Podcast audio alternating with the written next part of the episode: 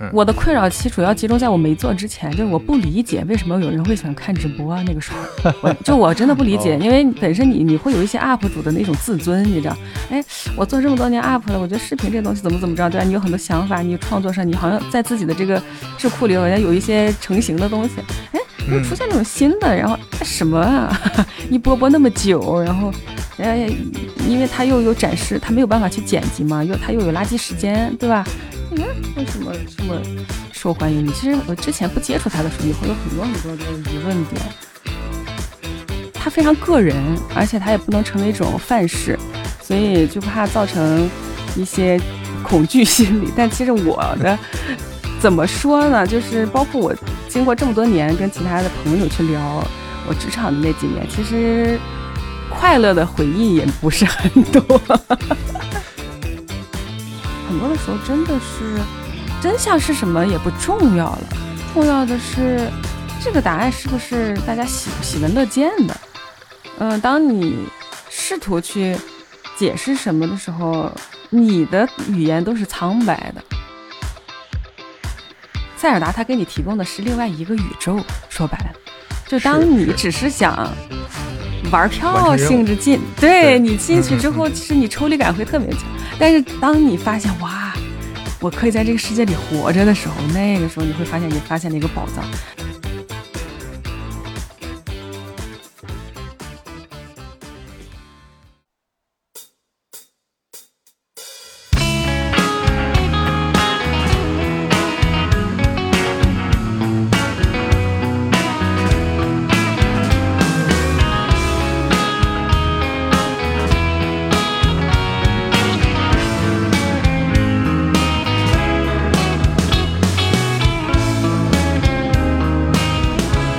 欢迎大家收听三五环，我是刘飞。今天邀请到的嘉宾是呃女流六六，跟大家打声招呼吧。嗯，大家好，我是六六，Hello 刘飞。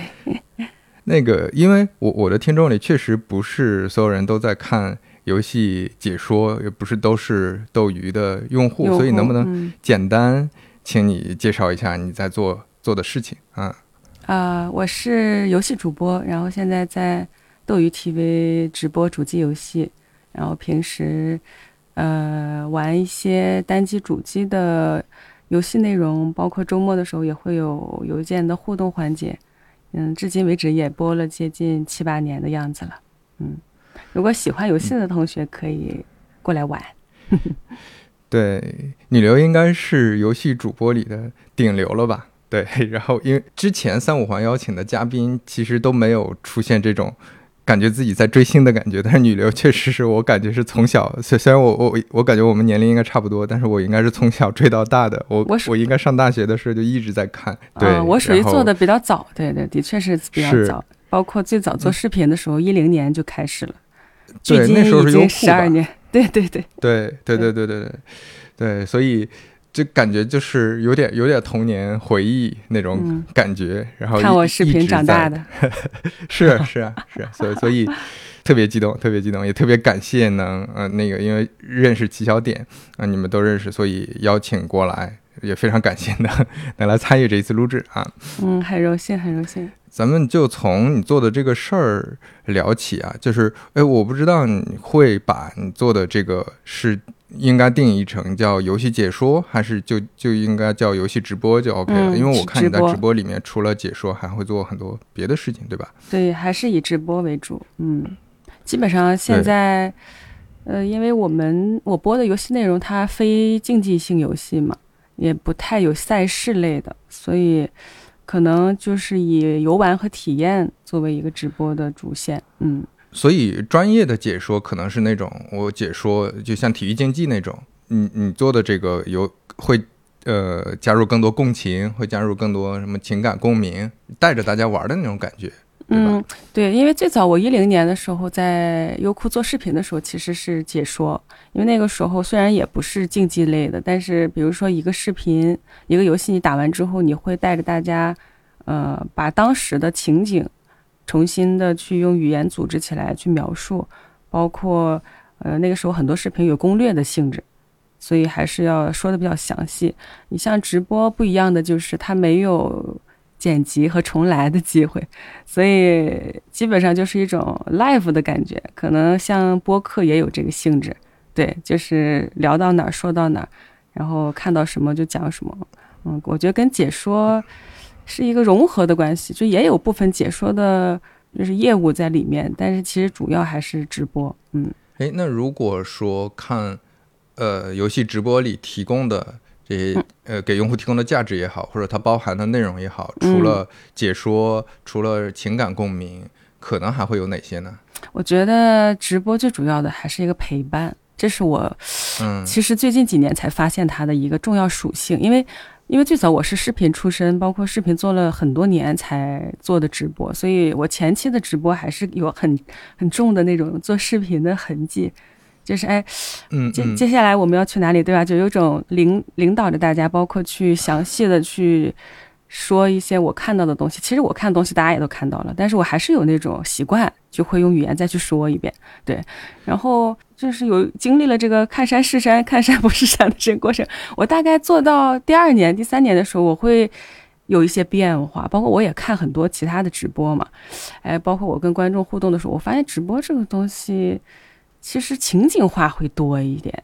它不是说我跟你对话，而是我们两个其实都在电视的这一侧，就是共对共同去看一个东西，然后互相交流的这个比较重要。然后做到现在呢，已经到七年半八年的这个阶段，我就觉得它陪伴的属性很重要，因为我的直播时间是下午三点嘛，它可能也不是一个。主流的直播时间，对，也没有高峰期。然后大家看我直播的观众，其实可能在上学啊或者上班这种会多一点。他可能听比看还要重要。对他就是下午到三点的时候，就是哎来到六六的直播间准时打开。今天他玩的游戏我喜欢，我就多看几眼；我不喜欢，我可能就挂着放在那。对，就感觉有个人陪着我啊。他在固定的时间，嗯，对对。就像我们小时候看，呃，就回家就打开电视，对吧？家里就有那种人味儿。对他可能就是听着当一个白噪，是是，哎，这这个我觉得还挺有启发的。就有有的时候我会看，比如说，嗯，弟弟壮壮他出现的时候，他在吐槽几句，或者说他讲几句，那种感觉也也是在替大家共情。就是，哎，当我看到六六在玩这个的时候，我会我会怎么样吐槽，会怎么样说话，然后大家也觉得很有意思，很好玩。对他直播，因为本身直播这个东西，它是一种形式，其实它不包括内容。那直播里面有播呃美食的，对吧？还有画画的、书法、演唱、跳舞、游戏，包括现在还有户外各种什么展示。其实我觉得直播的场景真的非常多，而且它门道也非常多。你像刚才你说的这种多人互动，其实它场景又有变化。比如说我出现了壮壮这种角色，或者我跟其他主播一起玩一个游戏的时候，哎，它又变成了一种派对形式的感觉，就是观众在看的东西。因为你一个人的时候，其实是你跟他的互动嘛，然后你多人的时候，其实你的互动就变成了你的呃一起玩的这些伙伴，然后观众就有一种更观众的这个视角了。其实还是有区别，对。我的直播还是以以单人直播为主，然后偶尔如果有多人游戏的话，会叫大家一起来。我觉得完全是两种体验。嗯，诶，所以对于这种陪伴的话，就是你你会感觉大部分的观众他们会把陪伴放到第一位的需求上吗？嗯，我现在是觉得是这样，因为你想。比如说最开始做直播的时候，像可能你做播客也有这种感觉，就是在咱们会去去设计内容的主题嘛。比如说我今天要播哪种类型的游戏，那它大概是一种什么样的什么样的氛围，对吧？它解决是哪些人的需求？比如说有攻略性的，然后有这个新闻性的，就看一下这个游戏是什么样子，或者甚至有购物需求的，比如说这游戏喜欢我也去买，就是但我你会是你会设定你的群体，但是后来我觉得是越久的时间，其实我觉得大家看这种。东西的目的性可能没有你想的那么强，对，就他可能就是通勤的时间挂在耳朵上，或者是他摸鱼的时间，想想听点什么。嗯，我现在是我现在是有有这种感觉，嗯，对，因为我之前我看那个，比如嗯，不管是你的还是其他很多主播的内容，我其实是看 B 站或者其他地方剪辑下来的一些集锦。我我就发现我看集锦的时候和我哎，我就想打开斗鱼看看大家的直播间的时候，确实需求不一样。对，对看集锦我是想看内容的，对，但是直播间我是不不会预期说它每一分钟都有很多热点爆点都有很多信息输入，对，呃呃，但是我我本来以为这是我个人的一个一个一个需求，但是可能大家都是这样的，对吧？嗯，是是是，所以其实切片也很重要。就是我包括我自己个人的视频，因为当时我做直直播转过来直播，我整个思维冲击挺大的。然后那个时候我不全部的精力投入直播，我都觉得我很难转型成功。后来长期做直播，我视频这块就放下了嘛。然后最近其实几年也不算很久，才开始又把直播的内容切片去二次传播。这个的确嗯。是用户都不一样，就是看你视频的人可能的确不一定有时间去看你直播，而从头到尾把你的直播跟下来的人，他可能也不需要去看你的切片，就是我感觉面向不同的用户对需求真的是对面向还不一样，而且短视频和长视频它又有区别，对 对，嗯。呃，我发现这个真的是在各个领域都是呃一样的，都是同样的情况。因因为你像我有一个呃，我认识那个叛乱，他是互联网领域的一个大 V 嘛，自媒体，然后他做直播，观众也很多，有几万人、十几万人看。嗯呃，但是他直播的用户和他后来再做成切片再放出去的这些用户也差异非常大。就他直播嗯也确实很多人就是来听个乐，哎，就互联网老炮这些大厂中间人，大家在聊什嗯么？大家是来看，有点看热闹的感觉，陪伴的感觉。嗯想获得信息或信息的话，很多人是去看他后面剪辑出来的切片或者剪辑出来的播客，对，是这样，也嗯挺有意思的。是哎，那那我们就说到，像你刚才也提到，你其实之前是从解说转到直播，然后现在嗯也在做切片，就有很多种呈现方式。这些做这些过程当中，你会刻意的去留意说，哎，我该做哪些事情让它变得更好吗？呃，就比如说很多技技术上或者很多技巧上的经验的积累，嗯会有这种嗯迭代吗？我觉得做内容创作都有一种自我厌倦的过程，我不知道你有没有这种感啊，觉，对不对？是是，就是它一直有一种化茧成蝶的这个，然后又化茧的一个过程。就是包括我觉得目前我自己都没有什么成熟的门道，说哎，接下来有一个新人要去做这件事情，然后你怎么去教他，让他一定可以做成。就现在我都没有去啊有这种结论。我觉得我自己也属于一种不断自我观察，然后再去改变的。你像，嗯、我目前阶段，我觉得我需要做的最大的呃一个心理暗示方面的改变，就是我需要更加放松。这个我我不知道你会不会有的时候有这种哦形式上的这种、对，我嗯，我没有感觉到你不放松哎，就是我看你的直播的时候，我明白你说的，就是我，因为就是它它有表象的东西，有内心的东西嘛。就是其实整体，因为你做这个东西太久了，而且业务上你也很熟练。其实我觉得面儿上它这个整个状态是松的，但是我觉得从心理上，就是包括我这个人从小到大的一个，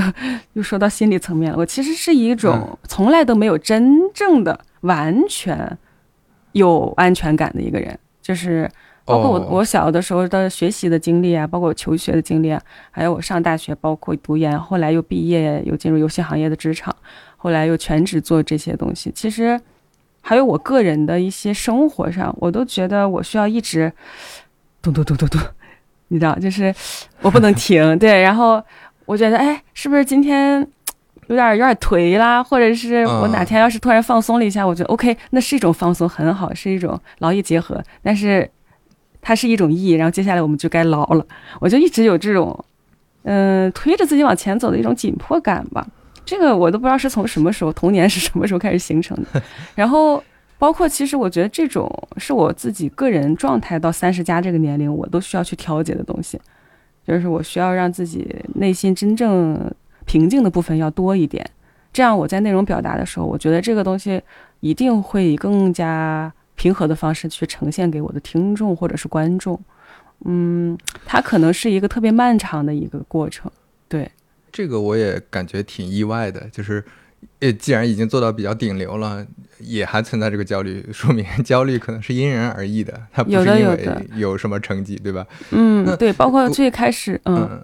就最开始刚做直播的时候，我最大的焦虑感就来自于我不会直播。其实那个时候是一个学习的过程，那个而且那个过程是从零到一的，你很你很明确你要干嘛。比如说我要怎么推流，对吧？我怎么样多多音频，就是很多技术上的东西。哎，你感觉做这个事情就像刚学打乒乓球一样，成长非常快，而且有非常具象的这种。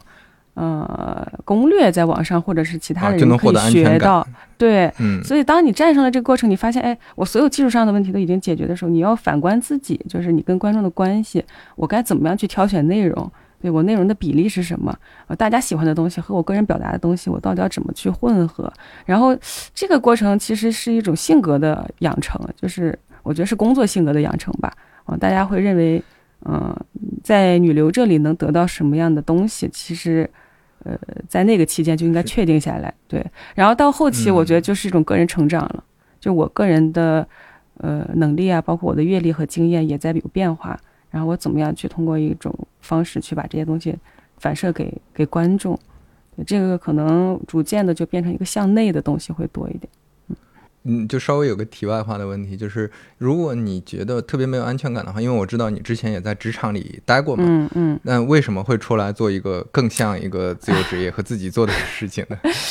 这个不应该大厂，嗯，我怎么说呢？因为这个我其实直播的时候也很少跟自己观众说，因为本身。我的观众其实入职场的人也很多，还有学生、大学生、研究生也有一些，就即将进入职场的人。我怕我的这些经历给大家，因为他他非常个人，而且他也不能成为一种范式，所以就怕造成一些恐惧心理。但其实我的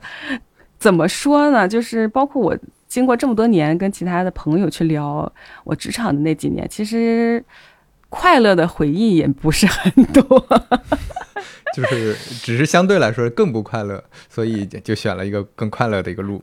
嗯，因为那个时候我进入职场的时候，其实本身我在学校待的时间很久嘛，我本科建筑五年，然后研究生规划三年，我又转到了一个跟这两个八八竿子打不着的一个行业，游戏媒体的一个行业。然后，其实我觉得从象牙塔里刚出来的时候，我内心的那种天真多一些，理想化非常多。就是我喜欢游戏，我想去做分享的内容，所以我就奔着这两个领域去，一个是游戏加媒体嘛，然后所以我就应聘，然后去找到相应的岗位，我非常开心的入职。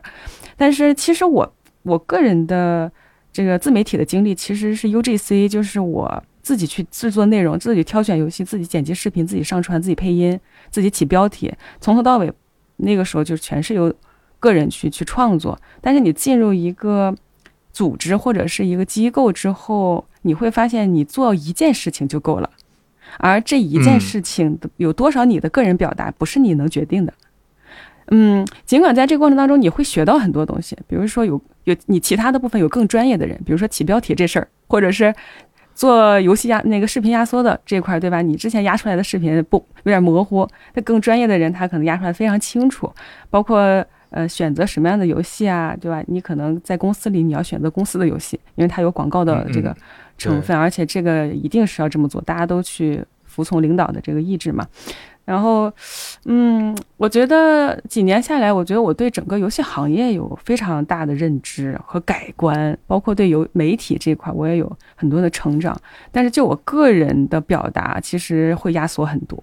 对，包括嗯，那个时候，因为我双我身份比较双重嘛，我在公司里是一个呃主持人和编导的这么一个角色，嗯，然后我同时又是女流，她又是一个 UGC，对，然后她又有自己的受众和观众和表达欲，所以当这两种角色被呃被自己的这个团所在的团队知道的时候，呃。反正我两次职场经历都出现了同样的问题，就是他们希望二合一。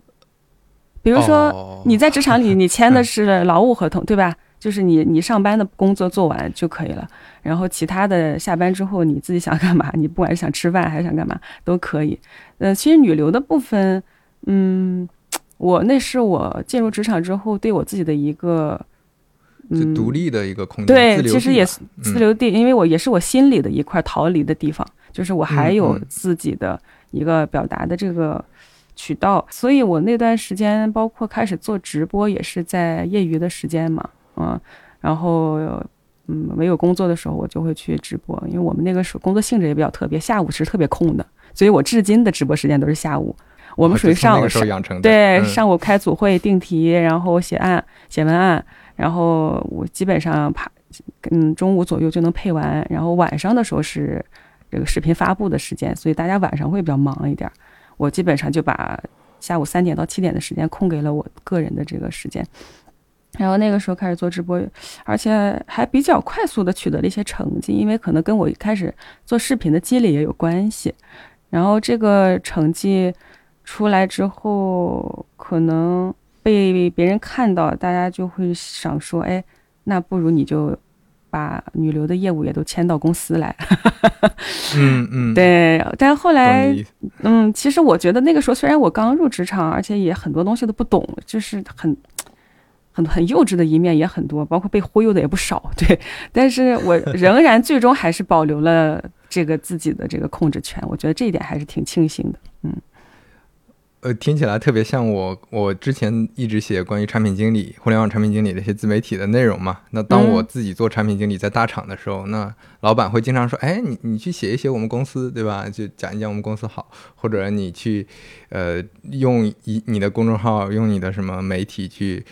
招招聘一下，或者怎么样？对，这个时候确实会产生不适，就是，嗯，但是其实你一定要做。对，但你不做的话又很尴尬。对对对，然后其实我觉得这些都是还可以弹性接受的，但是真正完全的百分之百垄断这件事情，真的是要思考一下。嗯，那你前面提到那个让我想到，呃，单立人的老板石老板嘛，石老板他之前是金融行业的，呃，一个一个工作者，他其实收入也很高。但是他自己平时也做一个脱口秀演员，但是做着做着他就发现，就像你说，在大厂里面，我可能只负责一个环节，我的成就感、意义感非常差，所以就出来自己做做工作了。但是他遇到的最大的问题还是收入上的问题和这个不确定性特别强的问题。我不知道你在在刚开始就决定说。我就要从大厂出来的时候，会遇到这种问题吗？嗯，这个过程，因为我最早做视频，二零一零年的时候，那个时候其实也是国内最早的一批播客，被他们称为叫远古 UP 主嘛。就那个时候，基本上没有什么成型的经济模式，不像现在，比如说一个网红公司，对吧？他可能给你 A B C D E。十几种变现方案，你的粉丝经济啊，什么什么 MCN 呐，之类之类，包括现在各个平台的这种广告分成和版权意识也逐渐觉醒。就是那个时候，我们那个时候完全没有，包括以为全全都是叫为爱发电吧，就是你做了一个视频，它连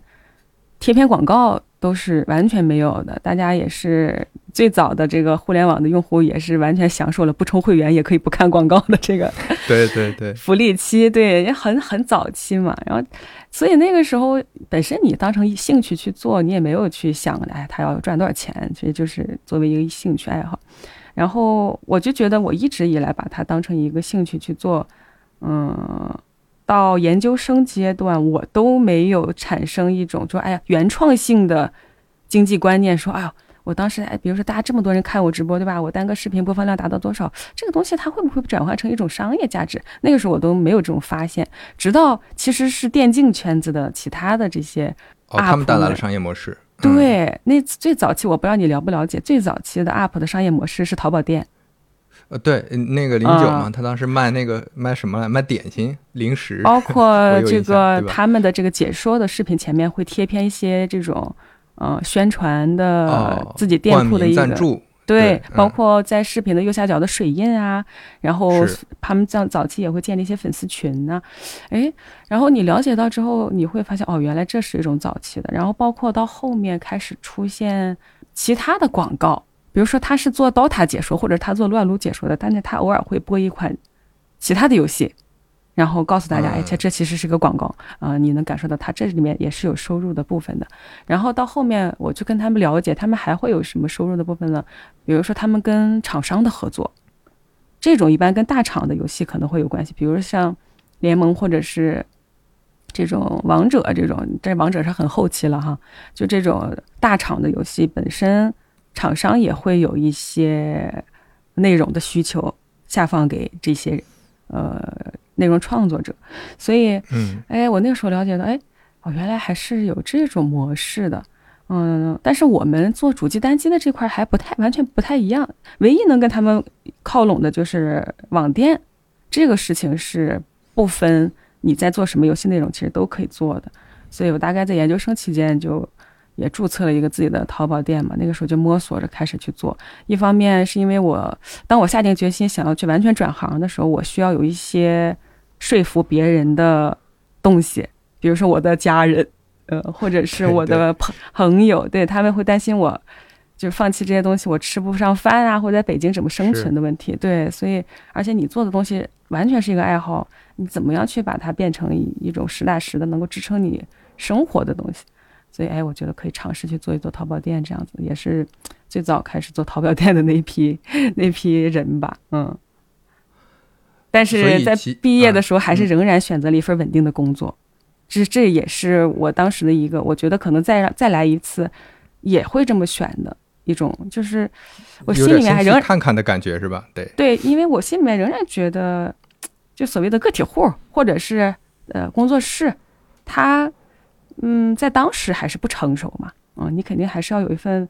稳定的工作，有一个开放的学习空间，才算是职场的第一步。嗯，所以我就没有毕业之后立刻去创业。对，那那你当时是怎么下定决心说要出来？是因为已经呃物质基础上比较有保障了，是吗？我是一个相对来讲比较被动的人。嗯，就是其实，呃，公司当然还是很想留我。就是那个时候离职的时候，包括团队也有非常多磨合的非常好的同事，但是最后走还是因为无法，我有一些无法接受的条件，就真的没有办法妥协。嗯。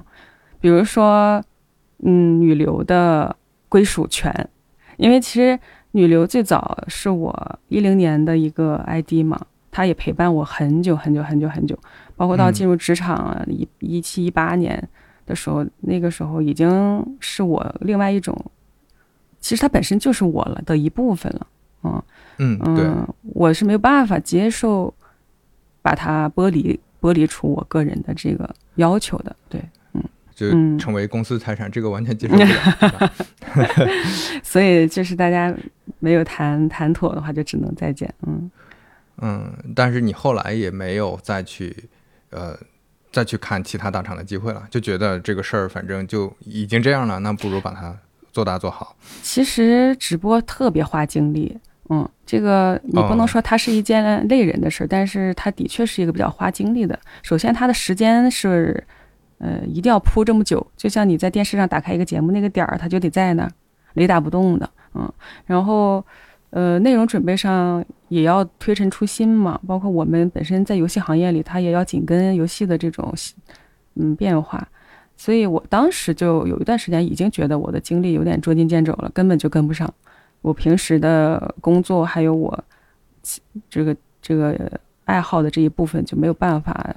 兼得了，嗯，其实已经面临二选一的部分。后面从职场离开之后，完完全去做这个，的确是在事业上也有进步。就是你精力扑过来，然后你去更多面向这个垂直的东西去学习，嗯，效率也会非常高。嗯嗯。OK，我我们再说回直播来啊，你前面也提到直播上面的。呃，安全感或者你在提升等等，那你你后面现在做到现在，你会发现你跟其他的主播之间，大家嗯的方式，大家的呃，比如说都是顶流，大家都做得很好，其实也是各种各样的，还是说大家都变得很很接近，就做直播的方式？嗯。我觉得，反正我在这几年里，我觉得一开始大家非常接近，就是我最开始啊就做直播，因为每个人性格不一样，表达方式不一样，这肯定是千人千面的。但是就是总体从直播的模式上，我觉得最开始从事直播行业的人还是有一定的相似性。然后到中期的时候，它有一个变化期，嗯，到现在整个行业也过了那个完全大的风口，也就开始冷静下来了。然后。我觉得大浪淘沙那个过程已经基本上快要完成了。现在我觉得，以从方式上，我没有太多的呃让我看到新的方式。对，包括我也去看一些短视频平台的直播，呃，看一些抖音和快手的直播，也去学习。哎，我反而发现其实还有一种返璞归真的感觉，就是哎哎，这好像跟三四年前、四五年前比较流行的方式也有点接近吧，也很像。可能，嗯嗯，这个还是比较个人化，对，就是还是跟每个主播有关系。嗯，我感觉你你就像那个最新新东方转型，对吧？做东方甄选，对他们的确是，嗯，对，但但是你去看他做的内容，跟你前面说的那个。陪伴也很像，就我也很疑惑，说带货为什么要讲这么多故事？那其实很多人去就是陪伴嘛，听故事。对他，他也是非常个人向的东西，可能换一个人他就没有办法。对，因为每个人他知识结构、包括表达方式跟观众的这种观众缘儿都有区别。嗯，其实它本质上还是一种直播式的，它就是像你说的带货的是它的一个结构性的东西。嗯。对然后区别的就是它去怎么支撑起这个结构性的东西，每个人的方式不一样。嗯，对。那那说到这个不一样的话，你会感觉，嗯，比如说大家提到女流，大家能产生的印象，你抽象出来是大家为什么会看女流，不会看其他的直播间？对于你的这些受众来说，你你会有这种抽象总结吗？我直播的时候问过。我说大家 有没有想过，为什么会在下午三点的时候聚在这儿？你们怎么喜欢我的原因啊？是什么？当然，我觉得从弹幕的反馈来讲，呃，第一，大家可能觉得我属于一直以来给他们一种比较亲切的这种感觉，嗯，在表达上，包括相处模式上，然后，呃，再一个，可能也因为。心灵砒霜的那个栏目，就周日的一个邮件的环节吧，在不同的人生时期，是不快乐的呀，或者分手的呀，或者是怎么考研失败的时候，接触到我的内容，对他们多多少少有一些缓冲作用在心理上的。对这个，可能即使他们度过了那个时期，他也对你有一种啊陪伴过你的这种不一样的这种心理感觉啊。然后可能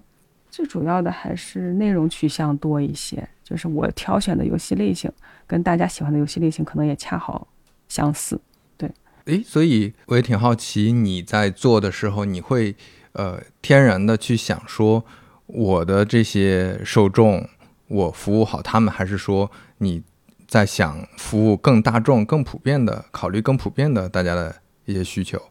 感觉这也是两个不同的方向，对吧？对对对，就内容创作者一定会去想这种事情。反正我目前为止得到的结论是，就是全凭缘分，就是因为你自己心里它有一个频率，这个频率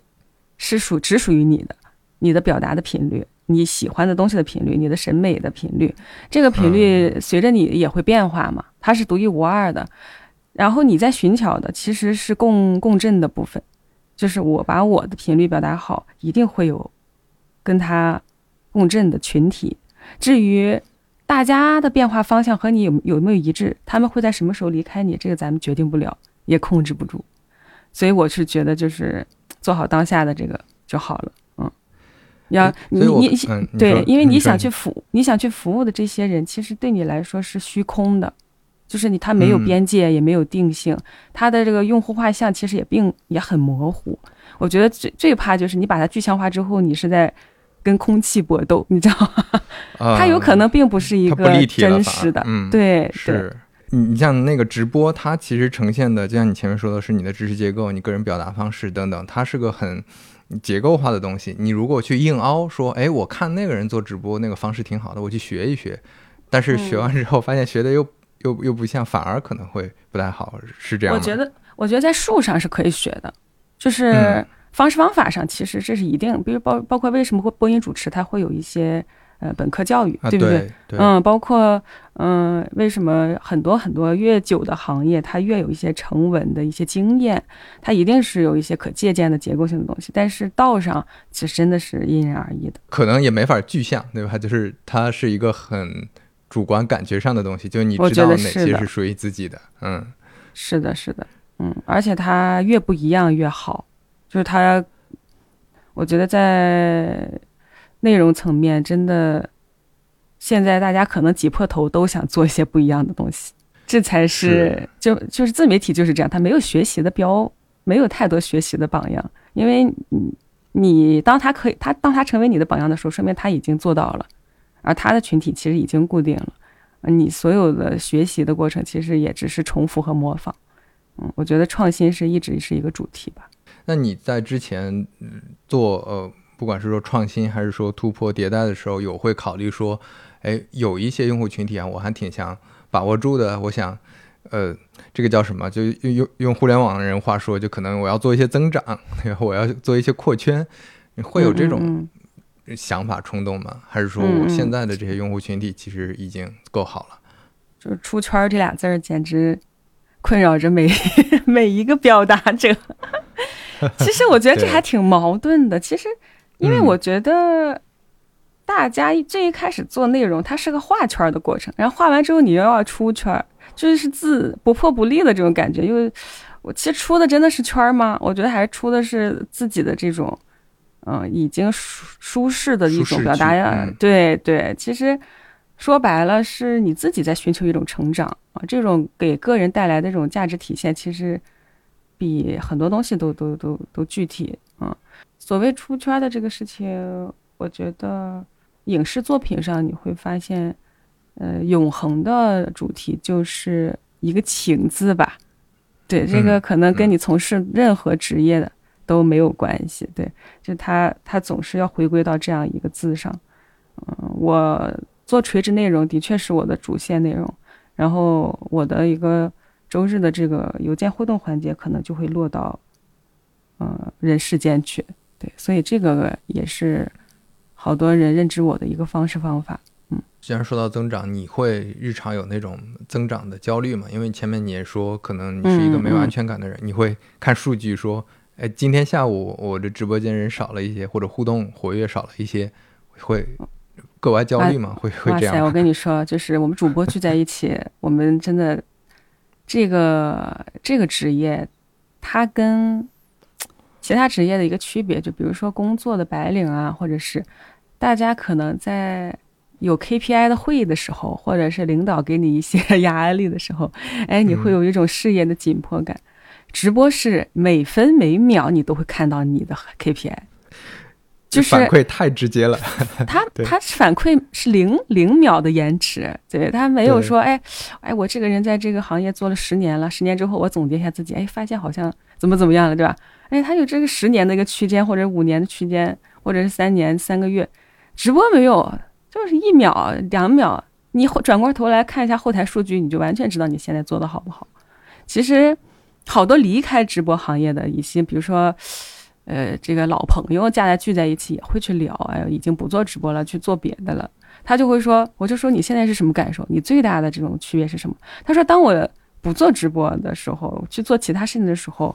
我终于有一种稳定了的感觉。他才知道什么叫做稳定。当然，这种稳定它有它的副作用，它没那么刺激，没那么新鲜嘛。包括可能跟大家对话的机会也并不多啊，可能收入上也会有些变化。但是他就是，他就说他终于稳定了。这个这点挺有意思的，因为我想了想，确实直播可能跟其他所有内容载体比，它的延迟是最小的。你说我做播客，哪怕一个播客可能上线也需要时间，也有一个积累过程，有反馈，对，也有也有时间。但是直播确实就现场就可能都有很多变化，对。所以主播都会有这种焦虑吗？你观察的？我觉得应该都有吧。这个这个这种东西是传递过来的，就是平台也会有增新增的需求。对你作为平台的主播，你本自然而然也会分摊一些新增的这些需求，包括甚至你的一些所谓的事业粉儿，也会希望你一直在成长，在变化。嗯。但是我我个人觉得，其实互联网这个风啊，飞的刮的特别剧烈，就它的速度和方向，它都很难说是一一个阵一阵儿季风。我觉得它就像是一个龙卷风，你都没有办法去预测它的走向啊。对，所以你你你想完全乘风而行，这个这个的确对个人来讲是很难的，啊。就某一阵儿乘上，其实都已经是一种能力的体现和和幸运了。对，其他，对我目前为止，我觉得靠谱的，呃，方向对我个人啊，就是我的自己的成长，这个是看得见摸得着的。比如说你你你的阅读量，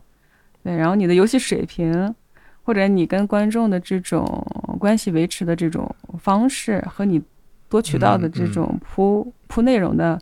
呃频率，这些是你看得见摸得着的，其他的东西真的不可控的太多了。嗯，对，因为我刚才就也在也想问说，你看外部的这些影响和压力和焦虑，尤其是数据上的，因为数据有很多是随机性的嘛，它有很多不确定性。你说今天下午可能就因为微博上有个热点，那来看直播的变少了，这个都感觉都说不定。嗯，但是这这个，嗯，怎么说？它和你又要坚持自我的表达和对自己在做内容的这个这个状态、自己的认知，可能就会产生一个矛盾和冲突。那那是不是就那就像你刚才说的，可能关注自己会更更重要一点？你知道你自己在成长，知道自己在变得更好，那剩下的可能就就交给随机性，是这个感觉吗？对，我就一直有的时候事情想不明白的时候，我就经经常会把这个 又要说到八卦图了，道家的这个。一黑一白的这种东西，我觉得它就是一种融合，但是又摩擦，共同旋转前进的一种状态，就是没有办法百分之百和百分之零。就说你你这个人，你特别有想法，有有个性，对吧？你想百分之百表达，你没有没有共情点，谁去听呢？没有受众，他又怎么能形成一种传播呢？对吧？然后你你完全为受众服务，你没有个人表达的时候，你你有一天会被观众厌弃，因为你在他们身后了。就它是一种互相。对对对，互相推着的这种感觉，就是一定要既了解大家的需求，也要不断的去自我提升，才可能会转起来。这个这个问题就是，如果拉长看，你会不会感觉到你自己比较笃定的说，只要我自己成长了，我对自自我的认知是在提升的，那长期拉长看，就我今天的直播数据可能有波动，但是拉长看，比如说我这个月的或者这个季度的变化，还是能体现在这里面的。就体现的更更准确一点，是一点信心都没有，真的 是吗？是的，就是就是但行好事，莫问前程吧。反正我对你像，包括最开始我在优酷做 UP，这多少年了，十二年的时间，互联网短短十二年，对于一个行业来说其实非常短暂，但其实它已经风云变幻，对一个完整的周期了，感觉是对，都已经就而且很多个周期了，你想。就是已经对，就不知道有多少大家熟悉的名字就已经大的这种大的这种平台啊，包括甚至是公司企业啊，对。然后还有像直播这块儿，你想，我不知道大你了不了解，以前它的确也出现过一个多平台的一个期间，就是大家能选择的平台特别多，对，各种名字，然后包括竞争啊什么的，也都的确非常的白热化。然后你看现在。大家看直播的渠道，嗯，也逐渐的，嗯，收缩了，对，嗯嗯嗯，其实这些变化都很剧烈的，我都我我是没有办法说，啊，你怎么怎么做，你就能保证万年长青啊，或者是说你去如何如何成长，你就能够永远的留住你的观众，甚至一直有稳定的增长。其实我们个人在这个行业里都是太渺小了。我是觉得，我一直觉得，其实非常非常渺小的，对，嗯，你可能就是在一个大大的船上，你在这个船上的跑的速度，你怎么去挣扎，跟船的走势其实也不一定是正正向关系。对对对，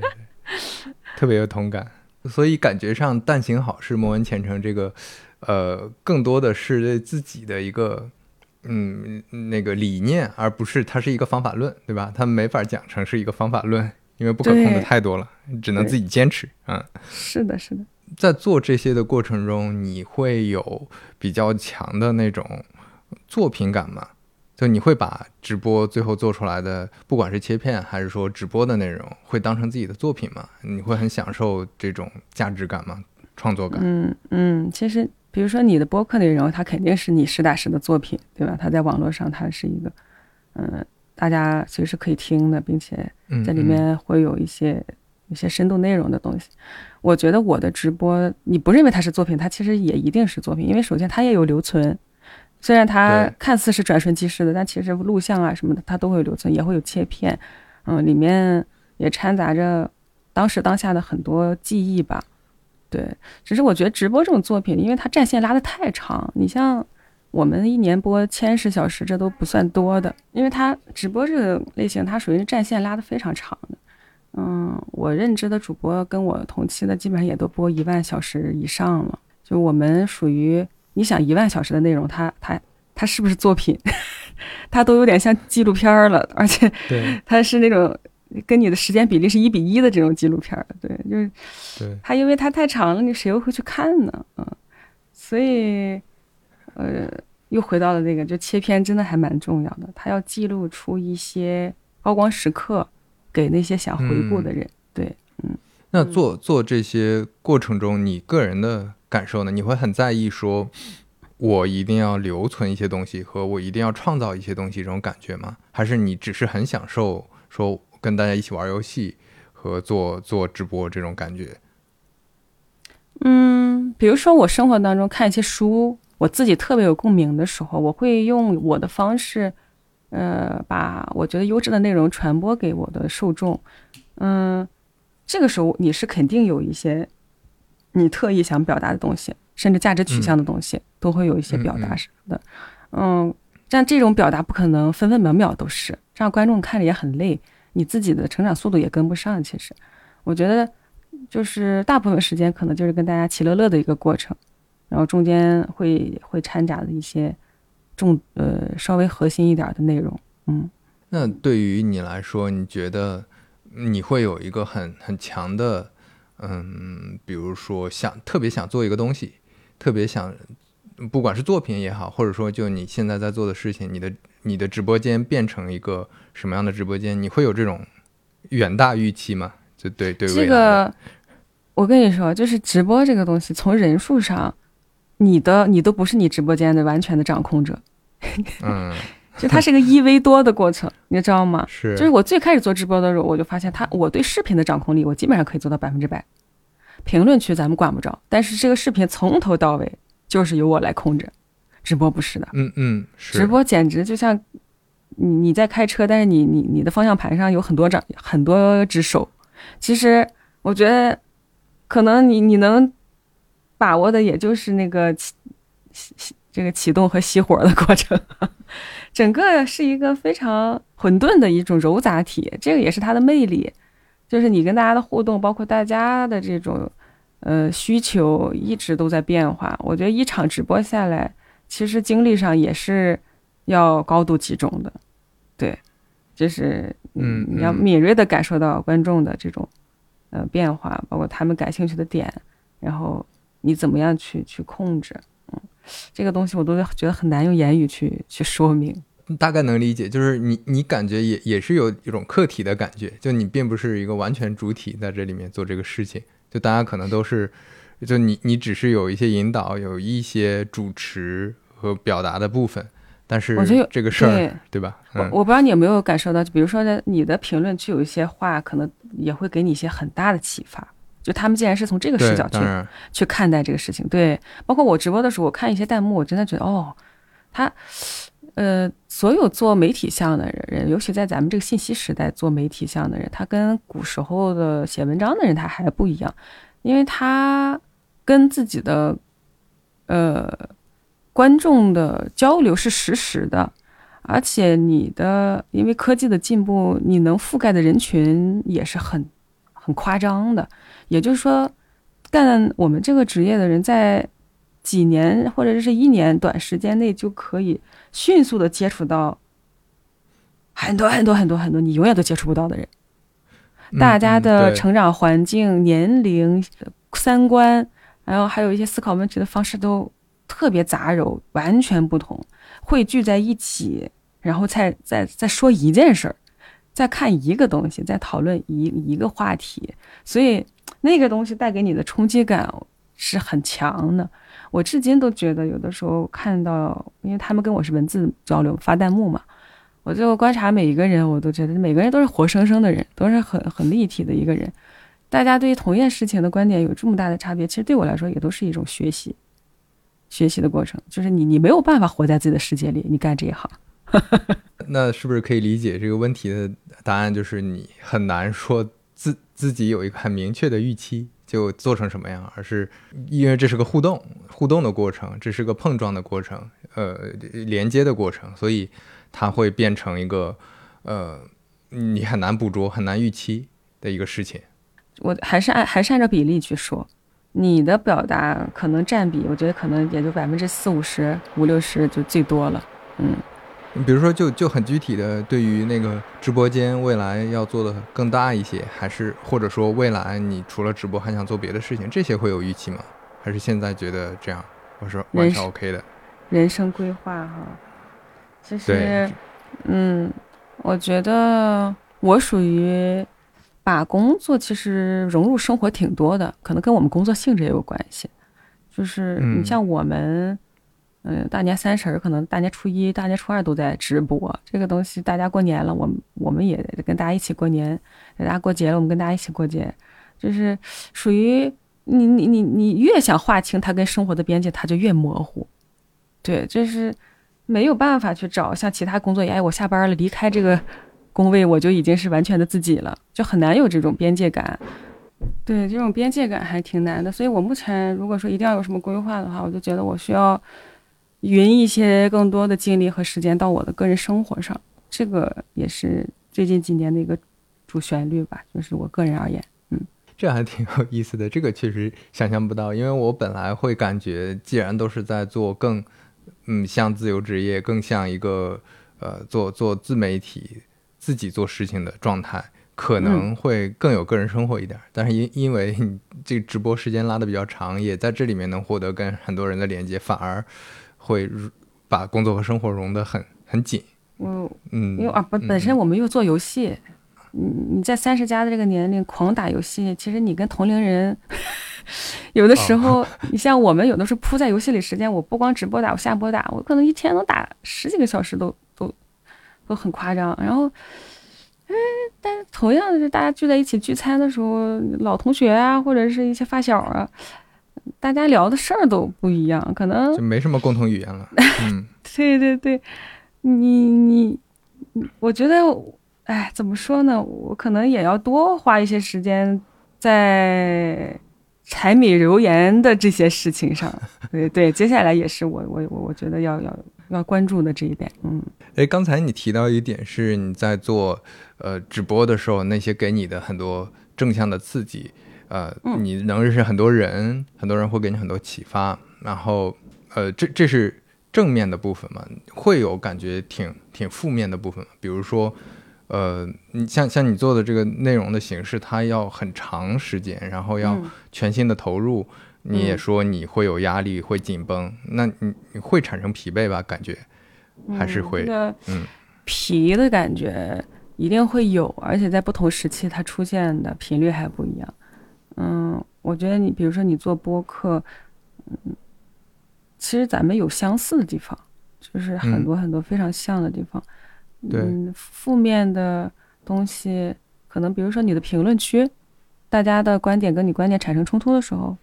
或者是大家对你内容形式需要有有有改变的时候，或者甚至是说你说的一些话，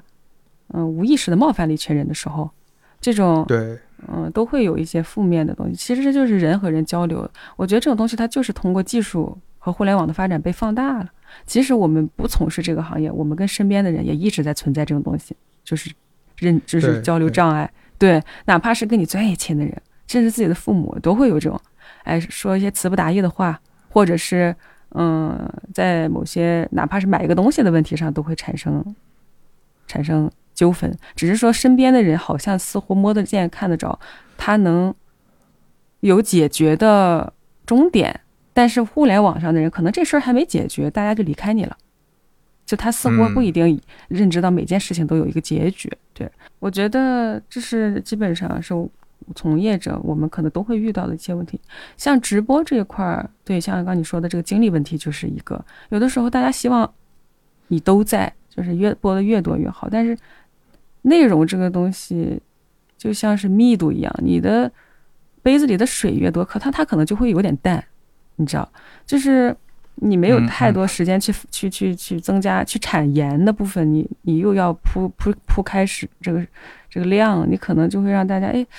的确是它一直都在，可是为什么感觉又没有以前那么有趣？所以我觉得这一直都是一个精力分配的问题。对，而且我觉得时不时的去跨圈其实也很重要。比如说，虽然你是做游戏的，但是在在游游戏的分发的这个过程当中，你给大家去分享一些可能游戏的观众接触不到的东西，这对他们来说也是一种耳目一新的这种啊。比如说，可能刘飞你你做这些青年人关心的这些主题多一点，可能偶尔也会穿插一些其他的呃垂直向或者是嗯更加不在这个框框里的东西给大家，可能哎大家觉得哎这个内容也挺有意思，而且它有触类旁通的效果。我觉得所有的疲劳期也都是不不是不能战胜的。说白了，对，嗯，咱们。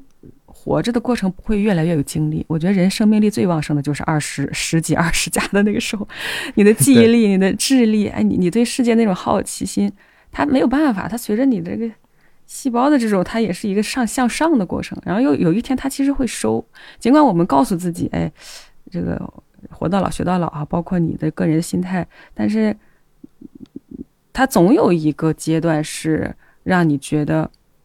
要要往回收，甚至是往下走的这么一个一个过程，这而且你要跟这个过程要妥协，要和解。我是觉得内容创作可能也要经历这个少年、青年、中年、老年的这么一个过程，不见得说老了他就的确皱纹会多，但是他又有一些沉淀感，这可能也是一种嗯变化，就是你在量上可能不会有什么大的突破。但是你在质上，包括你跟观众的这种羁绊的建立过程，它可能又又比以前要更加夯实，就能带来更多沉淀。就像你前面提到，你可能更有个人阅历了，也也见识了更多东西了，你能表达和能讲的东西也也肯定变多嘛。那你如果还是在学校里大学生来表达，可能更多的也只是在游戏里的东西。对，但是你知道，有同感。对对，但是他有一个悖论，就是我之前还看了一个抖音上一句话，说你在越走越高的同时，其实你可能路也越走越窄。我觉得最普罗大众共能够让大家共鸣的东西，其实不见得是你当时当时当下的人生选择，但是当你选择这条路的时候，你可能要注定就已经是产生了一些信息壁垒了。而这个所有的壁垒其实是创作者的一个困扰，可是又是你不得不去建立的东西，因为你本身就是一个有壁垒的人，就本身我们就不是一个全知全全通的，都有认知边界的，对对对，有边界的人，嗯嗯，对，所所以这就是前面说的那个矛盾嘛，就你自己要先画一个圈儿，你才能做好内容，但是同时你又得考虑，你这个圈儿不能越来越小，到最后就没有立足之地了。对，我觉得很难哎，真的很难，因为还是有舍有得吧。嗯，就说到刚才说，嗯，这些负面的刺激，因为我还是挺难想象说，你到这么大规模的一个直播间，这么多网友涌入进来，大家在评价、在讲话，就像你前面说的，可能你身边接触的这些人，这几个人有正面有负面的，但是负面的你也。能想办法大家去和解，大家去深度交流。但是如果说是铺天盖地的正的正向的刺激和负向的刺激都同时涌来的时候，你你会觉得现在已经能很好的呃调整好心态去面面面对这些东西，还是说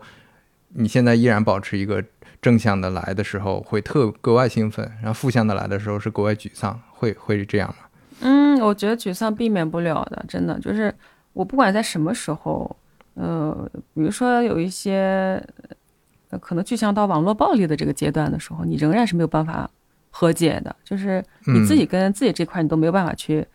就说哎呀，试着包容吧，试着理解吧，没有办法，因为，嗯，我我觉得对的事儿就永远是对，错的应该就是错的，就是突破边界的事情，就是没有办法去跟他妥协。啊，而且我觉得可能跟现在大家的信息的这种抽取的。方式也有关系，很多的时候真的是真相是什么也不重要了，重要的是这个答案是不是大家喜喜闻乐见的。嗯，当你试图去解释什么的时候，你的语言都是苍白的。对，尤其是我看到大家就是，呃，现在有一种这种就叫吃瓜欲嘛。我我我也关注一些微博所谓的这些娱乐圈的这些东西，我就观察一些很多很多的现象，就是大家去看待一些公众事件的时候，你其实期待的很多人期待的都不是去，哎呀，这个明星怎么怎么去解决这个问题，而是。哎呀，要不要再出一些人报一些更大的？对，你知道吗？就 是理解对，嗯，对，哎，这怎么这是因为可能有一些双向关系或者是多人关系的这种被暴露在大众视野的时候，它就已经脱离了个人事件了，它变成一种公众事件了。而个人事件其实，比如说你身边有人出现这种事情，你当然以朋友的角度希望他们能够解决这样的问题是最好的。可是，当它出现在公众事件，而且数量这么巨大的时候，其实大家就是已经看希望它是一种生活连续剧了。最好是不要有最后一集才好啊！如果一集比一集精彩，那就更好了。我觉得这种现象，它其实往大了说，明星圈有；往小了说，其实可能嗯，每个内容圈子都有。对对对对，都都会有。嗯嗯。呃，那所以这这种你现在就还是。只只能说是调整嘛，对吧？他面临的时候，我我感觉这有有点像是你做内容，你已经得到了互联网赋予的这个红利，那你就天然的就有有点像给跟魔鬼签了个契约，你就得面临这带来的这些负面的东西，因为你的放大善意的同时，也是在放大恶意嘛。对，我觉得一件事情它有甜蜜，必然有负担嘛。比如说，你做公共表达的时候，呃，可能就要做好被误解的这种准备。可是，它跟纯粹的暴力还是有区别。就是，对，我觉得我们接受观点的不同，但是不不接受摧毁式的呃施暴，这种是不接受的。而且，在任何一个场合里面，其实都要跟这种东西去明确表达的。嗯嗯。那说到这个，我还挺好奇，你会感觉做一个内容表达者，或者说就说你你在做的直播，它会有一些嗯必要条件吗？比如说就心大是不是一个必要条件？或者说很会很有表达，很很有表达欲，或者说做游戏直播很会玩游戏这些，你你会观察到这种吗？我真的我观察了很多很多主播，包括我身边，你像我男朋友也是主播，对吧？就是对我发现我们完全是不一样的性格和表达方式，嗯，但是。大家也都可以做下去，就是这个我都没有办法去说，哎，你一定要语速达到多少，或者是你要看过多少本书，或者是你要有多少的情商，你才怎么，就是没有办法有这么一个结论，真的没有办法。而且你越接触，你就是越困顿。其实大家真的是完全是不一样的，非常丰富、多元化、多彩的这么一个行业。嗯，如果说一定要，嗯，有一些。门槛式的东西，我觉得就是一个坚持。这种坚持感觉怎么说呢？因为很多我身边很多朋友现在你也知道，就互联网行业现在在那个呃有有遇到各种问题嘛，有很多裁员等等。对对对。大家也在跟我聊说要不要做一个创业者，我也是建议说你先试起来，你别做太多分析。但是我我见到他们面临的大量的问题，也是因为你没有正向的反馈，因为它不像你已经有了一些。对吧？是观众，那你可以快速的收到这些正向刺激。然后他们坚持了很久，发现没有人看，啊，写了十篇，那可能就坚持不下去了。就这个，这个我觉得也还挺难的。你你会有什么观察吗？嗯，我最早做视频的时候是这样，就是那个时候在大学，其实你你发一个视频上去，播放量一二这种，也经历了很久很久。就是因为那个时候，首先它不是一个特别需要转化的时期，所以反而就坚持下来了。对，就是你，你没有对自己有什么过多期待，你起一网名，一开始传视频，完这事儿也是你想做的，那就这样 kill time 嘛，对吧？就是你有一些时间，你就想打发掉，然后别人可能去逛街、压马路了，你就搁这儿坐打游戏，就是这些都是你你个人爱好的一些东西，你就是有表达欲。说白了，这个东西是前期坚持的非常非常重要的东西。到后面，当你一开始有受众了，能够让你坚持下来的东西，其实我觉得里面掺杂了责任在，就是。这个不同时期你能坚持的这个动力是不一样的。我觉得本质上还是要有一些热爱在里面。嗯，对我我刚才也想在呃也也想说这个问题，就是如果你自己特别不感兴趣，然后你前期的坚持会很困难，因为中后期当你有了一定量之后，其实你的正反馈，像你刚才说的责任也好，或者呃大家的关注也好，你会天然的都有这种坚持的动力。但是刚开始。这个动力，你如果只来源于说对未来的预期，说，哎，我什么时候能赚到钱呀？我什么时候能有一万人关注、十万人关注？那个我觉得反而很难坚持。而有一些观众也会交流说，哎，我看了这么多主播，我我也想直播。这个时候其实你会给谨慎的给出意见，不是说完全鼓励，也不是完全打击，而是你让他稍微思考一件问题，就是你看直播不代表，因为你一直是观众的视角，对，不代表你喜欢做直播，这个完全是不是一回事儿。我觉得就可以尝试看看。就是大概做试着做个兼职，做个用业余时间一星期、两星期、半个月啊，感受一下这个东西到底是个什么什么性质，对吧？你到底在在做什么？跟你平时打游戏有什么区别？跟你看个直播又有什么区别啊？当你了解它之后，你再去下结论说，哎，我对他是一种什么感受？我喜不喜欢这件事儿？我愿不愿意搁那儿说这些话？啊，我喜不喜欢在我打游戏的时候 有别人说，对吧？去左右你，去评价你这些东西，这个过程给你来说到底意味着什么？然后那个时候你再下定心，哎，我到底要不要说全职干这个，或者是我我我投入很大的金钱和精力去做这个？因为因为我我能理解你最开始在像优酷做视频解说、玩游戏那个状态，那你后来转到做直播，刚开始你会有这种困扰期，或者说你刚开始做你也觉得也挺兴奋的，也挺喜欢的。嗯，你的坚持中间遇到问题吗？嗯，我的困扰期主要集中在我没做之前，就是我不理解为什么有人会喜欢看直播。那个时候，我就我真的不理解，因为本身你你会有一些 UP 主的那种自尊，你知道？哎，我做这么多年 UP 了，我觉得视频这东西怎么怎么着，对吧？你有很多想法，你创作上你好像在自己的这个智库里好像有一些成型的东西。哎，又出现这种新的，然后什么啊？一波波那么久，然后。哎，因为他又有展示，他没有办法去剪辑嘛，又他又有垃圾时间，对吧？你说为什么这么受欢迎？你其实我之前不接触他的时候，你会有很多很多的疑问点，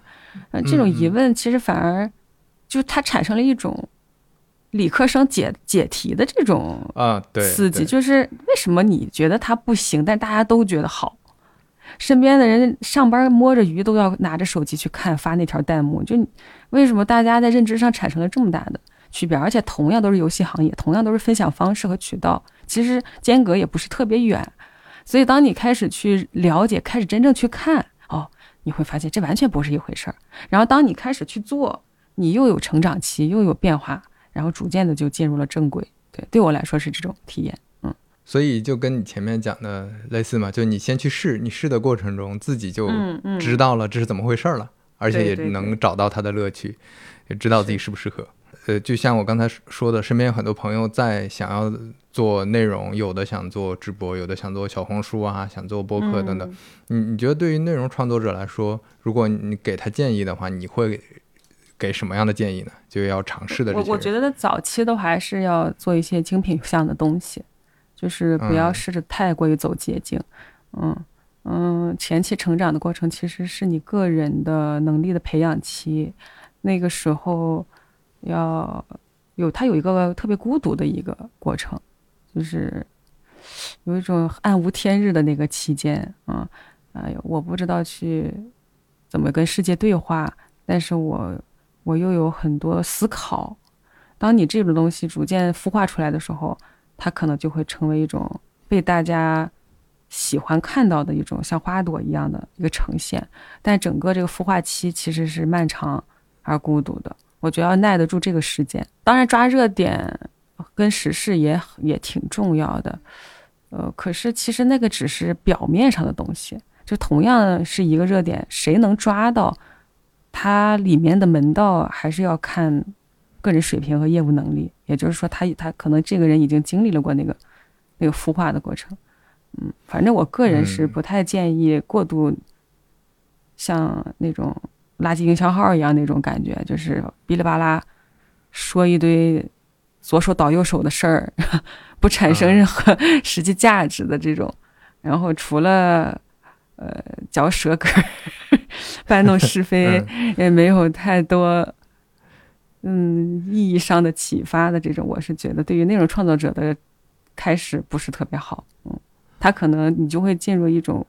哎，觉得啊这样做原来也呃也可以，对吧？习惯走捷径了。对对对对，那我就没有必要去做很多垂头丧气的事儿了。对，嗯，就怕进入这种，嗯，这个是呃，就你在做直播之前，其实你。早期玩游戏做那个游戏视频，就玩游戏的经历，做游戏视频的经历，这些积累，你觉得都用用上了是吧？很多。我那个时间真的还挺有用的，就是我其实那个时候我觉得做视频一开始你本身你抱着没有人去看的，其实你很放松嘛。然后尽管你在很放松的状态下，你对自己的作品也是有要求的。就我出现过那种，我一个视频解说了大概二十多遍。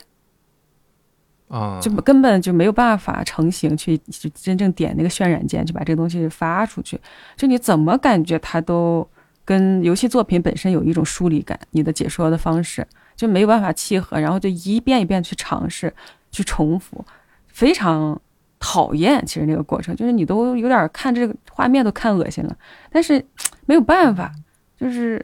在这个创作的过程当中，他总是会经历这个期间。然后你最后，当你有满意的一个作品出来的时候，那种成就感也是不能比拟的。就我我还挺好奇，你如果从一个高信息密度和对自己的作品要求这么高的情况下，做一个精品的这种心态下切换到了直播，你你会有落差，或者你会很好接受吗？它不是落差，就是它需要的东西完全不一样，因为。我觉得视频这东西，当时死磕的时候，我觉得还能看到方向。有段时间做直播的时候，我就真的有种看不到方向的感觉。我不知道大家喜欢什么，我不知道怎么跟大家打成一片。我本身个人性格在过程从小到大也不是一个人来疯的那种感觉，就是一群人，我可能会在角落里观察大家的这种个性。所以那段时间，我觉得突破的都不只是方式上的问题了，可能都要突破你性格上的东西了。对还是走了很长一段时间。我有段时间下载自己录像，然后去看自己的直播。哎呦，我就觉得哎呦太尬了，我鸡皮疙瘩都起起来，我受不了了，我受不了自己了。我怎么样去改呢？一个眼神，或者是那时候开摄像头比较多嘛，或者是一种停顿啊，什么时候停顿，什么时候跟观众互动，什么时候不要去看，我觉得都去去去思考过很具体的东西。嗯，所以感觉上其实还是类似的。当你就是你，你看到不只是表面这些，你看到的还是这里面你做了哪些事情，有哪些自我反思、认知、思考、提升。那到最后你呈现出来一个比较好的直播状态的时候，其实跟以前你做一个好的视频出来的感受是一样的，对吧？对，因为分享本身就是你喜欢的是分享这件事儿嘛，不管是视频，哪怕是写字儿，对吧？或者是音频，或者是直播。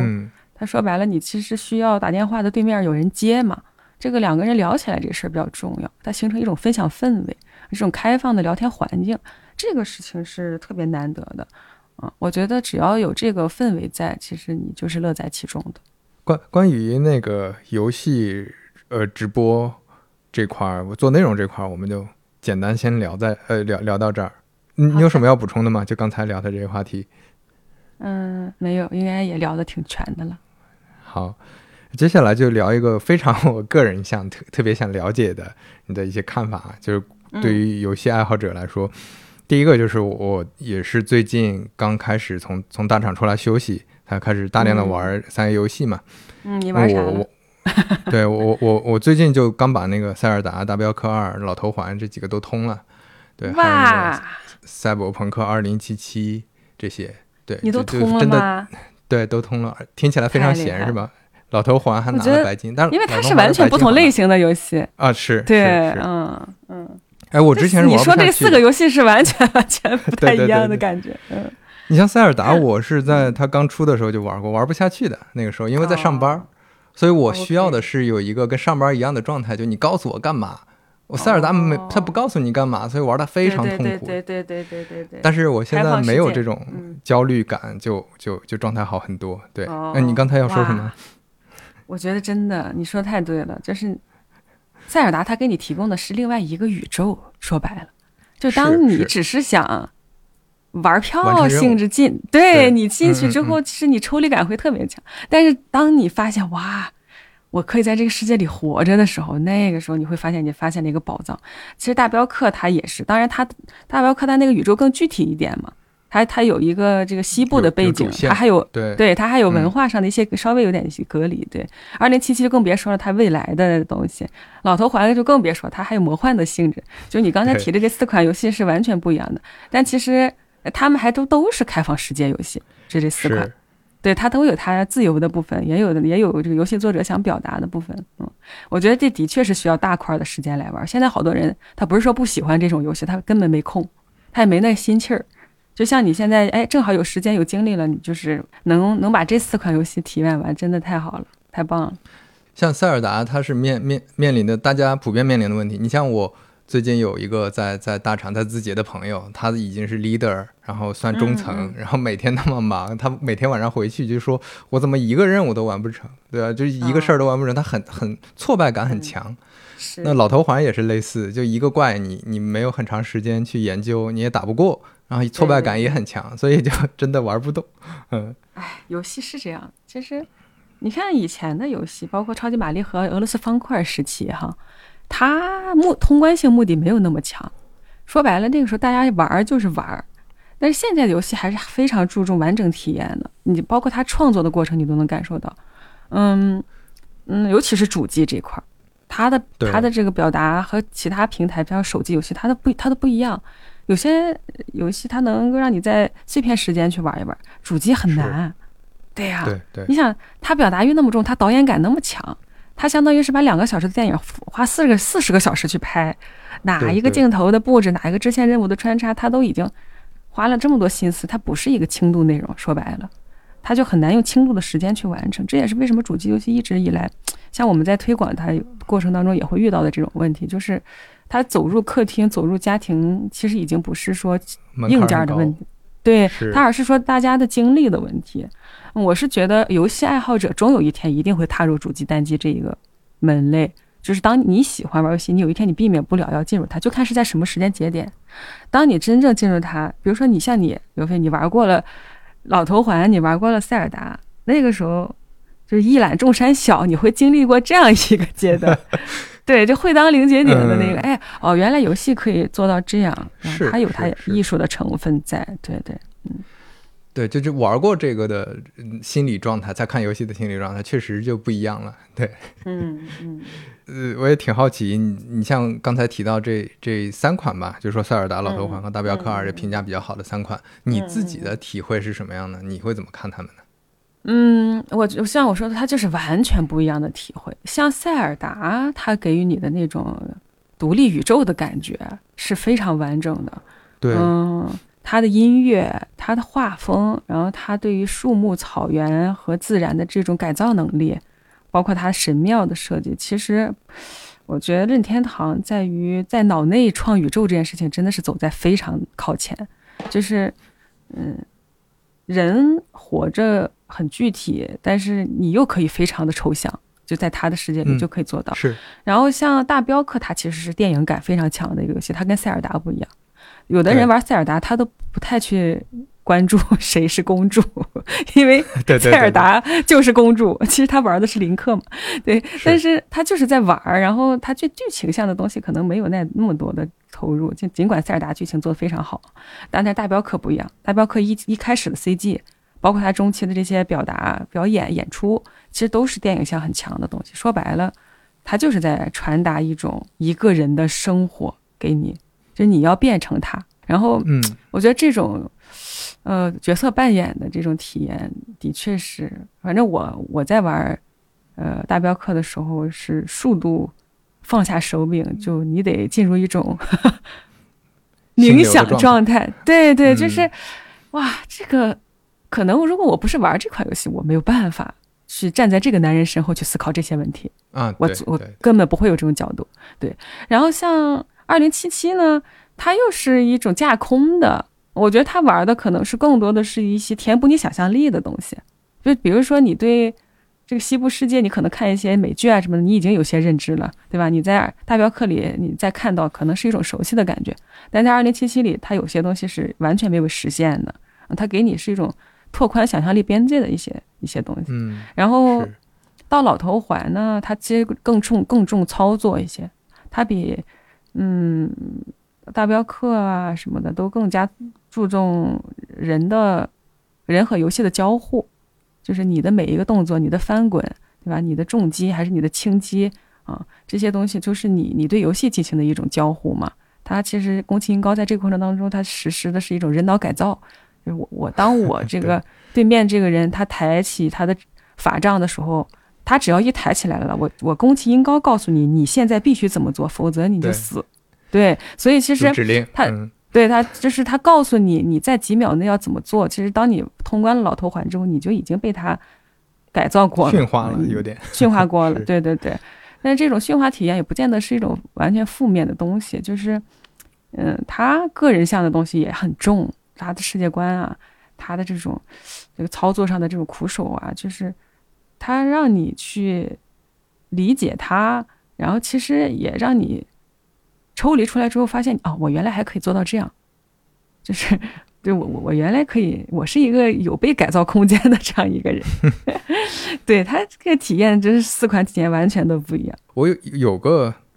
可能我不知道对资深游戏爱好者会比较幼稚的问题，就是你你如果排这几款游戏，你自己的喜爱度你大概是怎么排的呢？嗯，没办法排，很难因排因为？因为游戏跟听歌一样，就是它不是一个唯一选择。比如说嗯你喜欢周杰伦，不妨碍你喜欢陈奕迅因为他这听一首歌这事儿，其实是他就就是对你精神来讲，它就是一种加分。嗯，游戏也是这样，就是你你喜欢塞尔达，比如说我做了一个排名，大家是不是就只去玩塞尔达？那有可能跟他共鸣的是大镖客呢，对不对？就是嗯，我觉得，就是当你表达出这几种游戏类型它的共情点，其实人们就已经有了选择。而像我们作为主播或者是游戏媒体的人，我们就是要负责做大家的这种眼睛，就是哎，我当我不想花这四百块钱买这游戏的时候，我先看一眼他玩儿，哦，行，可以，那我再去付这个费。你你可能有一种试替大家试水的这种感觉，嗯所以其实个个人视角在这里面既要有一又要没有。就比如说我玩一些游戏，我特别喜欢的时候，的确是我难以抑制住我对它的喜爱之情，这个也会感染到别人。当我玩一款游戏特别不喜欢的时候，可能我中间就放弃了，但是不代表说有人他就因为你放弃他就放弃，你知道吗？所以我觉得就是嗯嗯嗯，大家其实都是都都是怎么说呢？通过你这里可以透过你看游戏吧，但又觉得他们自己也有自己的判断啊，所以我觉得对，嗯，给游戏排分这种事情，比如说像一些呃游戏圈的 critics，就是他们这种呃评价网站也会去做这样的工作，而且做的也非常好，很权威的也有。嗯，大家就是自然而然会有有有得到这种信息的渠道，但是对游戏主播来说，基本上可能我们肩负的责任还跟他们不太一样。嗯嗯，对对，哎这个也挺有意思。就是你如果做一个呃游戏主播，你讲的也只是我给大家比较严格的排个序，那其实你跟这些评分网站也没什么区别嘛，这也没有差异化的内容。其实价值是你能带着大家玩儿，这个价值对，就大家一起。玩儿。对就，包括我写吐槽一些游戏的时候，我我是我我也说，我说做我作为玩家，我我我会去吐槽这个游戏。嗯，我当我喜欢一款游戏的时候，我的观众不喜欢也非常正常，就是他们不喜欢我正在玩这款游戏，也不是对我的 diss，因为本身嗯怎么说呢，嗯这个游戏卖的好不好，说白了跟咱们 也没有直接的关系。对，就嗯是本身你也是媒体的性质，跟大家一起玩嘛。就是我觉得就是本身作为一个文化商品，它就是有被讨论的空间，嗯，就是有喜欢，就是有不喜欢的，嗯，很正常，非常正常对，啊。嗯主播要做的可能就是提提供这个讨论的这个氛围，对。嗯，你像我，我听你之前跟雷电聊的那期播客，你会提到，刚开始你其实，在之前做视频的时候，肯定是非常强的个人喜好的，而且你当时嗯玩嗯小众类的游戏比较多嘛。那现在嗯。你在做，呃，各种类型的游戏，你你会有的时候会抽身出来，会用刚才的这个视角再去看，对吧？就是诶，这个游戏可能适合什么样的人，那个游戏适合什么样，嗯，就更更客体的视角看了。对，我觉得作为一个玩家，其实你喜欢的游戏类型很难包罗万象。我也接触过我很多的观众和水友，他们就是哎，我固定挂打怪猎，怪猎一出我就玩，其他游戏我就看，我就云，我不一定买 对，啊、嗯或者我就是宫心宫心高的这个粉丝，我只要他一出一个，我就我就玩一个。过于其他过于太简单的游戏，我就不碰。就是他他没有必要去走出去，因为说白了，你要花钱买嘛，很多游戏。对，就是我我干嘛强迫自己去去喜欢一个我从不接触的类型？但是主播一定可能要肩负这件事儿，就是你要是一直待在自己的舒适圈子里，那你对游戏行业可能你没有办法有太熟悉的这个认知。当然，我觉得固定的游戏一定会有固定的受众，而且你会把它打到一个炉火纯青的地步，这也是一种发展方向，这也很好。那我个人来讲，我是觉得，嗯，可以多玩玩，也不是啥问题。如果遇到特别喜欢的，咱们再再去仔细的去玩。嗯，你有遇到过那种刚开始觉得还挺也不叫瞧不上，就是可能不理解啊，这个游戏为什么会有人喜欢，然后玩了之后发现好像还是挺香的，会有这种吗？嗯，其实这个过程很多，就是因为我现在接受大家推荐的游戏也非常多。嗯，大家说，哎，六六，你一定要去玩什么什么什么什么？哎，六六，你一定要去玩什么什么？好多事可能是你不在你原本原生的这种喜好圈里，但是你接触之后，你会发现，哎，哎呦，这游戏要搁我平时自己玩，我可能不太会玩。那就行吧，玩玩吧，大家这么推荐，哎，玩完之后逐渐就有点上头，就你进入它的机制，然后规则之后，你服从它，然后最后又战胜自己的这个过程啊，哎呀。然后你把它刻死刻完之后，你发现哦，你又消化掉了一种游戏类型。那下次遇到这种游戏，你就知道了，它大概考验的是你哪一点，给你的是哪些反馈和刺激，你心里就清楚了。之前你不清楚的时候，你当然会有很多很多的这个问号。但是我至今也觉得球类的，我就因为本身我可能对 体育项目对，就足球我看的也少，篮球可能我比较喜欢的几个球星也不完全出于他们的 技术。所以我就觉得，哎，那球类的游戏我可能会看别人玩，但我自己不太会买。对对对，嗯，明白。这包括车类的、开车类的，可能跟我自己驾驶技术也有关系。就玩那种 纯粹的开车游戏，我也我有的时候他们厂商会送我，我偶尔就是直播玩一两个小时。但你让我一年老玩这个，我也我也不是那不是我刺激的点。你像雷电哥，他就很喜欢玩开车类的游戏。就所有地图跑一遍，然后还要去挑战什么几秒几秒。就我一般就还好，嗯嗯。对，这这已经变成你一个很 很很重的一个梗了。就大家有兴趣可以去搜“女流科目二”，对吧？是。Oh my god！很多 很多相关的内容。嗯，我我前几天刚翻到，因为我之前在玩老头环，就搜各种攻略，搜各种 B 站视频，我还看到你打女武神玛丽莲娜那个，对我当时还是挺吃惊的，因为我印象中。呃，之前看你直播，当然可能没有那么了解，但是我总感觉你是娱乐向的主播，就不会那么硬核。但是你还是很硬核的去去做了很多事情。嗯，咋说呢？我觉得我我很，我其实不太注意把自己游戏技术当成一种一种我要去刻意营造的一个东西。比如说，哎，我一定要在我的观众面前成为一种。大神级的，或者是技术型的，对，没有这种压力，对吧？对我属于那种体验型的，反正大家就跟我一起玩呗。我觉得普通玩家也会有死亡的时候，在游戏里头也有困到遇到困难的时候，我们遇到困难一起解决，这个是我的一个视角。但是因为玩的也多，包括我也比较死磕一款游戏，所以其实也会有一些观众觉得说，哎，六六打游戏也挺厉害的哦，这个我打不过的 BOSS 他也能打过。哎，其实好多白金的游戏。我还没有他白金的那多，哎，原来女玩家也可以玩到这种东西，会有各各种各样的这种评价声音，但是我不会拿这种东西约束自己，说，哎，不行，下次我玩一个新的老头环的时候，我一定要就是几个小时内把它打通。没有，我就还是以一个平和的心态去去玩，嗯，就不不用不用把自己就包装成一个技术很强的人，对对，那就是体验项嘛，那体验项里面可能有一些你觉得，哎，这这这个体验。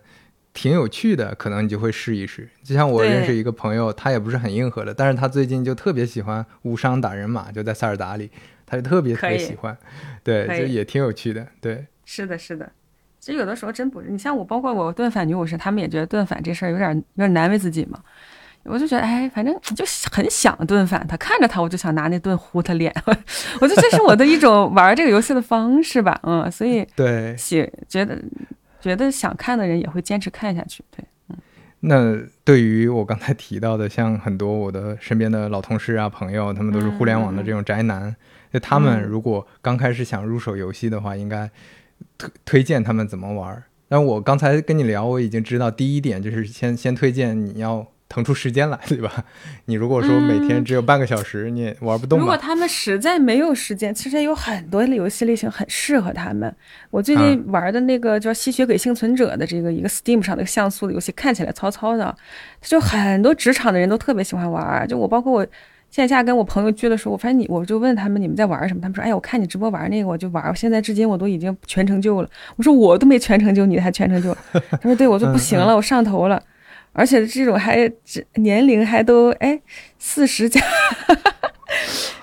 哎，平时都特别忙，然后就一有时间就搁那吸血鬼幸存者，我觉得挺怪的呢。我我不太清楚为什么就就刺激到大家这一点，就还都没啥时间玩游戏的人都对这游戏都挺上头的。嗯嗯，你们可以，你可以推荐给你那个朋友试试看，没准也戳中他的。大型的游戏呢？如果大家想开始玩，就从哪个平台玩哪个游戏？你会有建议？如果他有时间，刚才你推荐的那几款，我觉得都是挺推荐的。嗯啊，我比较推荐这个呃老塞尔达和大镖客，包括这个老头环吧。嗯，如果没有那么多时间，他可以试着玩一下任系的游戏，比如说派对向的游戏，马里奥的。对，这个这种游戏它其实不会花你很久，然后也很欢乐，还有合家欢的效果，跟媳妇儿啊、跟孩子都能一起玩。对，哎，对我觉得好游戏真的是能快速渗透。出来就是，比如说那个双人成行这种游戏，其实本来感觉是比较小众，但是我发现身边互联网大厂的朋友，嗯，觉得这个游戏好玩，他就真的会挤时间在玩。对，是，对，有互动嘛，嗯，是。好，那就今天聊差不多，最后一个问题啊，我听你在雷电呃聊的时候提到你很很喜欢读书嘛，你最近有读过什么有意思的书吗？我最近在看一本叫曾国藩的书。啊，你为什么？对，还没有看完，它分上中下三册，我看到，我只是看到写记那册。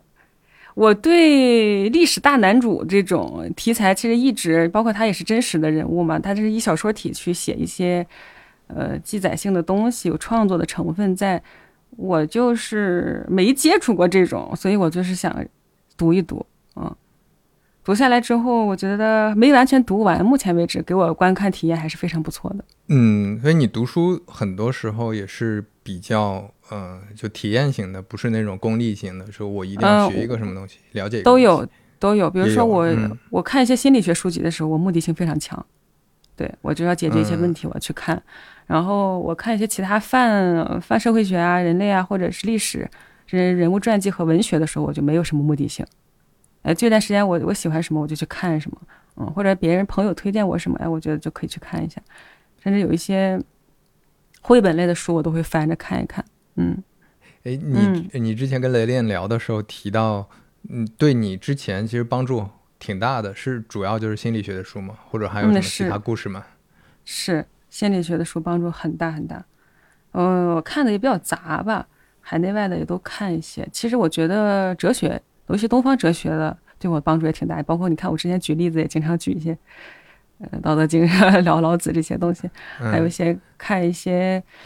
嗯，国学的东西，嗯，也会对我有些帮助。对，他是在你比较情绪低谷期，还是在一些什么重要的决策点，还是怎么？是包括情绪的不稳定的时期，包括你对人生有一些困顿的时期。都会去看一些思想力比较凝聚的东西，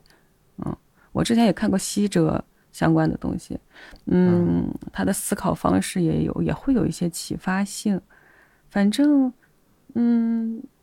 可能跟我以前学生时期的这种习惯有关，我就总是试图去，嗯，把一些现象的东西去本质化吧。我觉得哲学在这个过程当中也会有一些帮助。而东方哲学，包括一些国学，它的角度又很不同，思维方式跟我们基因就是文化基因上又很有共鸣。我觉得在不同人生时期看这些东西，都有一些很缘分的东西，就是他会在某句话上突然打到你，可能大部分的时候你都有点看不懂，然后他在在某句话的时候，你就突然哦，原来有一种拨开云雾见晴天的这种感觉，嗯。你你得跟你的经历结合起来，你才能 get 到他到底在说什么。你只看这句话，你你就只能觉得说哦，说的好像很有道理，但是这个道理对读读书也是一种互动。对我觉得互动性特别强。就这个人只是说穿越时空在跟你对话，你也不一定说尽信书吧。觉得是嗯，取其精华，找一些跟自己当下有共鸣点的东西去思考。我觉得一本书读下来，可能不一定说你完全记住了某个人物的人生走线和剧情模式，就是它可能就是一句话的事儿，就已经足够了。嗯，是这个就感觉又说回，你像在做直播，也是在让大家感到共鸣嘛。的，嗯，我我感觉你肯定在讲一些，哪怕是一些很碎片的，你突发奇想说的一些事情的时候，可能就能给到一些人启发，这个也挺有意思的。是的，是的，就是很缘分的一件事。是，好呀，好呀，今天非常感谢女流做客三五环，聊得非常开心。呃，我我觉得我们作为之前没聊过的朋友，能聊得这么开心的，真的非常少见。这不愧是 内容创作者。嗯，嗯，没有没有，我觉得聊的，因为我们其实你关心的东西也是我关心的东西，咱们可以迅速的切入到很很。也有些角度去去聊，也氛围也很好。谢谢刘飞，希望以后有机会再来跟你聊其他的东西。好的，好的，非常期待。那我们今天就先聊到这儿。嗯，大家拜拜，再见。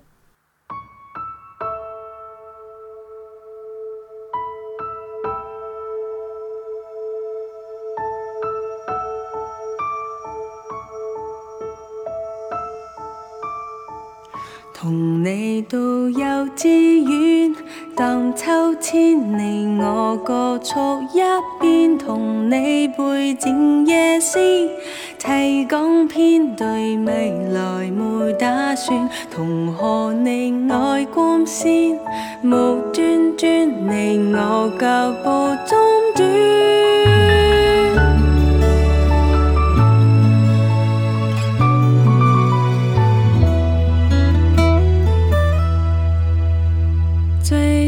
人的话语是鱼儿弹奏的